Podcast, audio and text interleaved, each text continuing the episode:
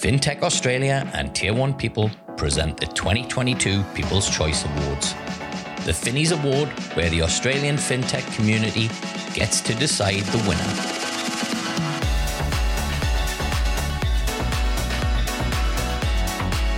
Make sure to join us on the 23rd of June 2022 in Melbourne for the industry's most prestigious awards event. Now, here are a few words from one of this year's finalists. Uh, my name's Tony Nelson. I'm the head of sales at Frankie One. For those of you who don't know Frankie One, we are a single connection to the global identity and fraud ecosystem. Frankie One are finalists for People's Choice FinTech Organisation of the Year 2022.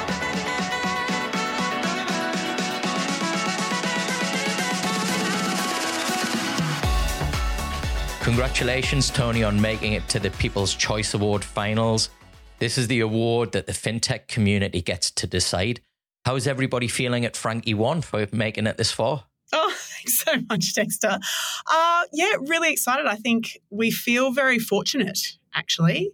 Uh, we've had uh, an incredible journey over the last three years, and we're really hitting an inflection point of growth that we think is really exciting. And it is so uh, wonderful to see the company that we're in as well, and some of the businesses, you know, great businesses who are great friends of ours and sometimes great customers, uh, to also make the finalists of the Finnies. So it is very exciting, and I do hope that um, nothing bad happens and we can, can we can have a party in real life this year.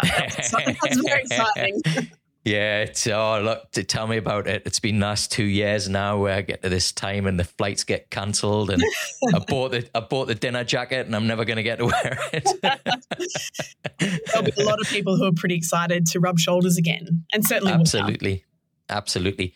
Um, well you, you gave in the intro there a little bit about the big problem that you solve. Um, thanks so much, Dexter.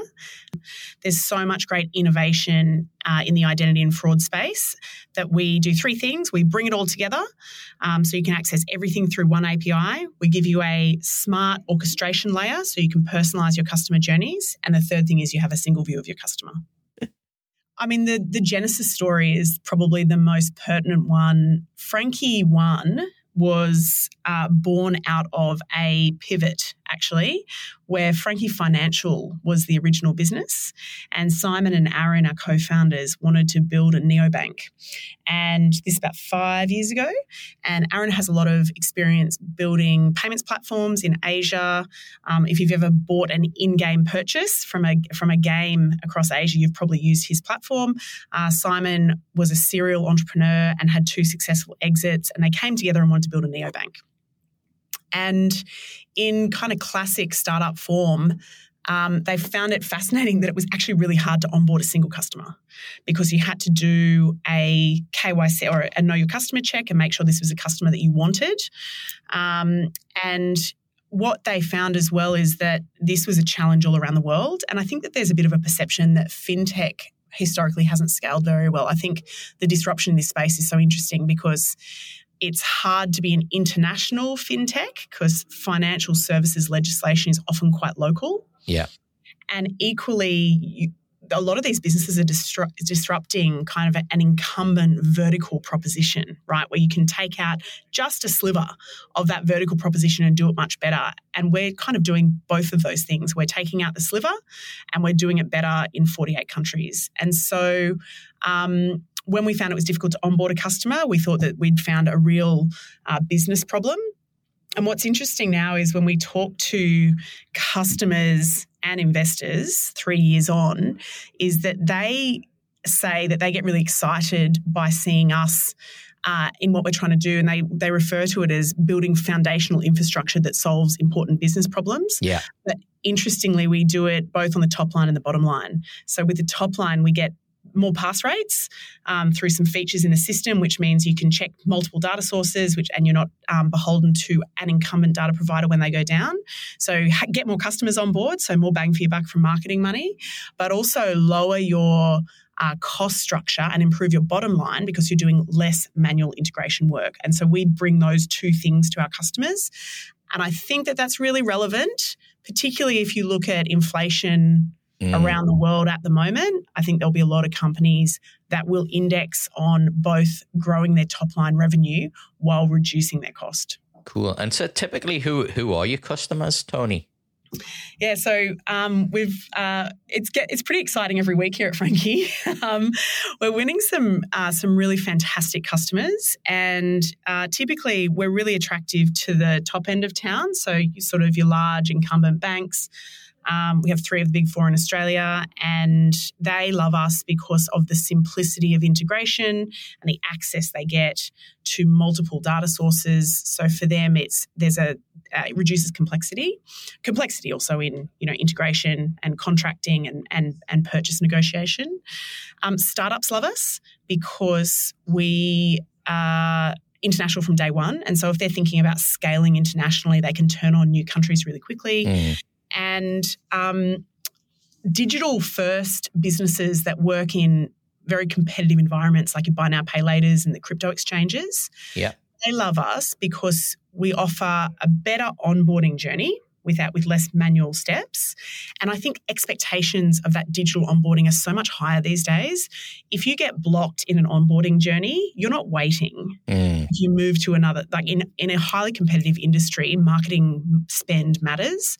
And so those digital businesses um, that operate in disrupting some traditional spaces really love us. So we've got um, you know, today about 50% of our revenue comes from international companies uh, international customers. We've got you know cr- a bunch of case studies on the website. Um, and we're moving reasonably quickly with some of the biggest uh, crypto exchanges in the world. So I think there's a really interesting Web3 element of our business now. Awesome. Um, now you can you have touched on this a little bit, Tony, but I wanted to ask you directly. It's a very competitive space, um, fraud and KYC. How how have you differentiated from the competition? I mean, it's just incredible, you know, the the logos and the businesses that you're working with across that many countries. But how have you differentiated yourself to get there from not even five years to now be where you are? I mean, the product's excellent, but what I would say is that and actually we've won the large majority of those logos without a single sales or marketing person so me as head of sales i'm now building the team um, but it's a real testament to the, the product team about uh, the product market fit and just how compelling the product is um, so we I, I think i think competition is a sincere form of flattery, as they say. And it's interesting that there wasn't really a lot of competition for us. And so it was difficult for us to talk to customers sometimes about the reality of Frankie because they couldn't compare it to anything. They're like, oh, right. oh, that's that's new, that's interesting. We haven't seen that before. And so it's funny because if you can compare yourself to someone, then it's it's almost more validating yeah. around the opportunity. So I don't really see anyone, and we've done a reasonable amount of um, research in this space, anyone who's doing this internationally the way yeah. we have. And that was a very deliberate decision from day one where we've gone to the effort of integrating to um, over 350 data vendors and sources in 48 countries. Mm. So there's a, a, business that's a couple of years ahead of us in the US called Alloy. If you've ever worked in the US, each state is like a country kind of same for Europe, right? Each yeah. country, each country has they're not really part of the, the union. There's there's not a lot of union. There's a lot of country um, parochial dynamics, and so working in the US is complex. So 50 states, 50 different integrations, often to business registries. So Alloy are probably the easiest comparable to make. They're a couple of years ahead of us, and I think they're approaching their Series D. Now we've talked about some of the kind of epic growth that you've had over this last 12 months, bringing on some major clients now in 48 countries. What are you, what are the plans for for future growth and kind of where where you know where are you at investment round and and what kind of platform has that given you for for further growth, Tony? Yeah, so I kind of alluded to the fact before that we think economically we're facing some headwinds globally. Yep. Uh, you see that through inflation rates in the US and Australia. And so we're at a very fortunate position where we have actually just raised some money, um, which was a uh, initiated by our investors. Um, it's a it's a really exciting round, and we'll be able to announce it in more detail probably in about six weeks. So, um, awesome. Watch this space. Um, so we feel really fortunate that yeah. we got ahead of that, and that we're in a, a really strong position. Uh, certainly, you know, I sort of alluded to the fact that I'm reasonably new to to Frankie One, but I did do my due diligence before I started around will I back my career in this space mm. with this company? And what was super interesting to me was the paying customers. So yeah. it's great to be a startup, but being a startup with paying customers is very, very good. Yeah. And particularly big brands. And I remember there was kind of inflection point when we signed on Afterpay. Um, and I was talking to Simon, the the CEO and co-founder at the time, and I was actually, I think I was interviewing him. I was on, I was where you normally sit, um, and I was interviewing him, and he was talking about signing on Afterpay and the, the traction we'd got with the banks, and I thought, oh, this is very interesting. This this could be um, very cool, uh, all without any sales or marketing people. So to answer your question around what growth will happen next, we've had this, um, we're at this fascinating point where we can look at our portfolio of customers and we probably sign about 10 to 12 new customers a month. And we can see really clearly what segments we play really well in. And so what's what is next is that we will really double down on those segments. And mm. you know, unsurprisingly, they're they're key things like banking, lending, payments, um, gaming and wagering, yeah. Web3 and crypto. Um, Self managed super funds in Australia are certainly really interesting, insurance, wealth management. And so we can see that we've, we've actually got really strong clusters of yeah. customers in these spaces. And so we're going to get very um, focused on those because we've been very fortunate that we've been pulled into those segments. Mm. And now we know which segments we have a real value add for. Um, we're certainly pushing globally as well. We're looking to pick up, I think the rule of thumb is that you should have 10% of your revenue being derived from a, a country before you move into that country. And so we're pr- we're we're already um, certainly playing in Asia, and I could see us setting up an office in Singapore pretty quickly. We're very close to first boots, first shoes on the ground. I shouldn't call them boots; they might be heels. They're actually likely to be heels on yeah. the ground in the US, and um, we're being. Pulled. My wife wears boots. yes, look, I wear cons, so it'd be the first. Right, there you go, cons on the ground. first cons on the ground, um, gender neutral, and so first cons on the ground in the US, and we're about to close a couple of significant customers in um, Germany, actually, which will pull us into Europe. So, a much more uh, targeted approach into those key verticals where we think mm. we've got a really strong customer proposition because our customers are thriving um, yeah. with us. So, we've talked a lot about one of the two key challenges for every single fintech. You know, one is to get customers, the other is to hire talent. Certainly, um, Frankie has some really great investors. I mean, Airtree and Greycroft, our key investors, mm. really um, are exceptional from the amount of support they give to the business. And uh, I do think that the, the, the, a couple of the key indicators were paying customers, but also that pull into these customers without having to have a, a sales team just shows mm. how beautiful the product is. Like there, yeah. there, there is the capability in the product and the beauty of the product are, are, very, very strong. And I love that about Frankie. So yeah. um, it is a war for talent. And certainly I have found that trying to hire in um, a sales and marketing team. And I actually, I mean, I think that that's a wonderful thing for people who have made their careers in software.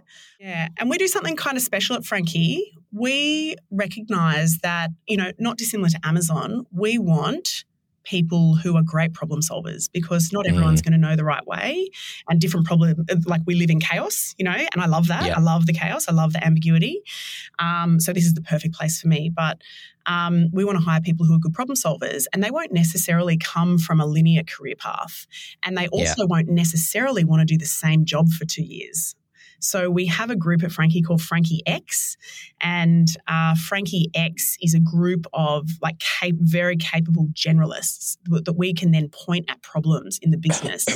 and it's we're about 80 people now and growing very quickly. Um, but even at 80 people, it's a real luxury to have the acknowledgement that we just want to bring great talent into the business, and that great talent will solve any of the problems that we have and will become um, you know, really valuable tenured staff members yeah. um, and team members going forward.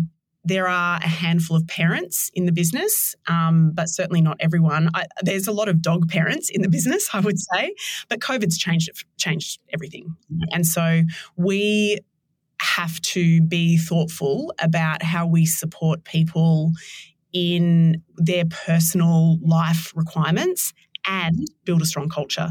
And those two things, you, they are they are not mutually exclusive. You can do both, but you have to be deliberate about it. And so we have a great office environment because um, we come in Wednesdays and Fridays, and so we know everyone's in on those days. That works really well for us. We have lunch together. Um, we're still of a size where we can you know do fun offsites and and um, and travel and I think that's really important to build relationships. But you we you just have to be deliberate about doing both because I think in a war for talent you have to be flexible um, with people's individual requirements and you have to be focused on building a really engaged culture because culture can drive performance without having to have deep process. And certainly, um, you know, we are we've, we've been really deliberate about our culture. We've got cultural values that we've set. We hire on culture. Um, we reward on culture. We make decisions based on our culture. We talk about things based on our cultural values. And so we're we're quite fortunate again, I guess, that we've made that decision early and that we're building up our culture to be some of the mesh that holds us together. Awesome. Now uh, we're coming to a close, but before we kind of give you the the platform to um, ask people why or tell people why they should vote for Frankie One, when when the team looks back over this last twelve months, what are you proud to have achieved together, Tony? Oh, what a great question. Um, I the last twelve months I think from a personal perspective, our major headquarters is in Victoria, and I think Melbourne got hit hardest in COVID.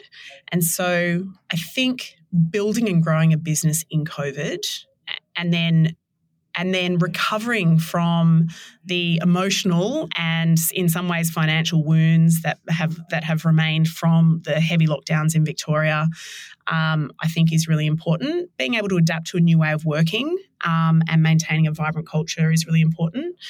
Um, and I would just say some of the key customer wins that we've had have been so um, overwhelming. And there's a few that we'll be able to talk about pretty soon, but that are actually live on the platform. But some of the biggest companies in the world um, in the e commerce space, in the gaming and wagering space, uh, and in the crypto exchange space. I mean, I'm really buoyed by the way our customers value what we do and the fact that mm. we can mm. add so much value to their business, uh, I just think speaks volumes. So I would say pe- people, our ability yeah. to adapt to change, and just the business success that really re- that just. Um, I guess reinforces what our firm belief was at the beginning of the journey, which was that we were solving a real business problem. I mm. do think we're solving a real business problem, which is uh, very validating. So I think that's great. Brilliant. Well, this is your opportunity. Um, why should people or why should people vote for Frankie One as this year's FinTech of the Year at the People's Choice Award? Oh, I should have prepared for this. So, Dexter, I mean, we're really humbled to even be considered um, for People's Choice. I think why people should vote for us we're playing a really critical role in the fintech ecosystem providing infrastructure that helps um, businesses get to value more quickly. And a lot of our customers are commercial organisations, but a bunch of them are actually doing social good as well. So Grameen Australia are a business that use Frankie to be able to offer microloans to women to help drag them out of poverty. I think that's really important work, and we're able to be the infrastructure that helps them do that.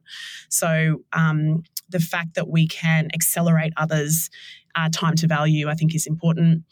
I certainly, when I joined, I have a deep conviction that Frankie is likely to be Australia's next unicorn, and I'm really proud to be part of a business that will is set up to scale internationally from day one and has the opportunity to put Australia on the map, along with some of our great international successes like your Atlassians and Canvas. I think Frankie could be there, uh, and you know, finally, I think the work we're doing brings the community together from the top end of town through to the startups because we work with everyone in that space. And so rather than have you know rather than have competition between startups and and the the larger uh, banks and and incumbent institutions we work with everyone. And so we hope that we can bring all of that together. Awesome. Well congrats to everybody at frankie one for making the finals and good luck on the night tony. Thank you so much dexter The People's Choice Award is brought to you by Tier 1 People, leaders in fintech executive search. We'll help you launch, scale, and innovate by finding world class people.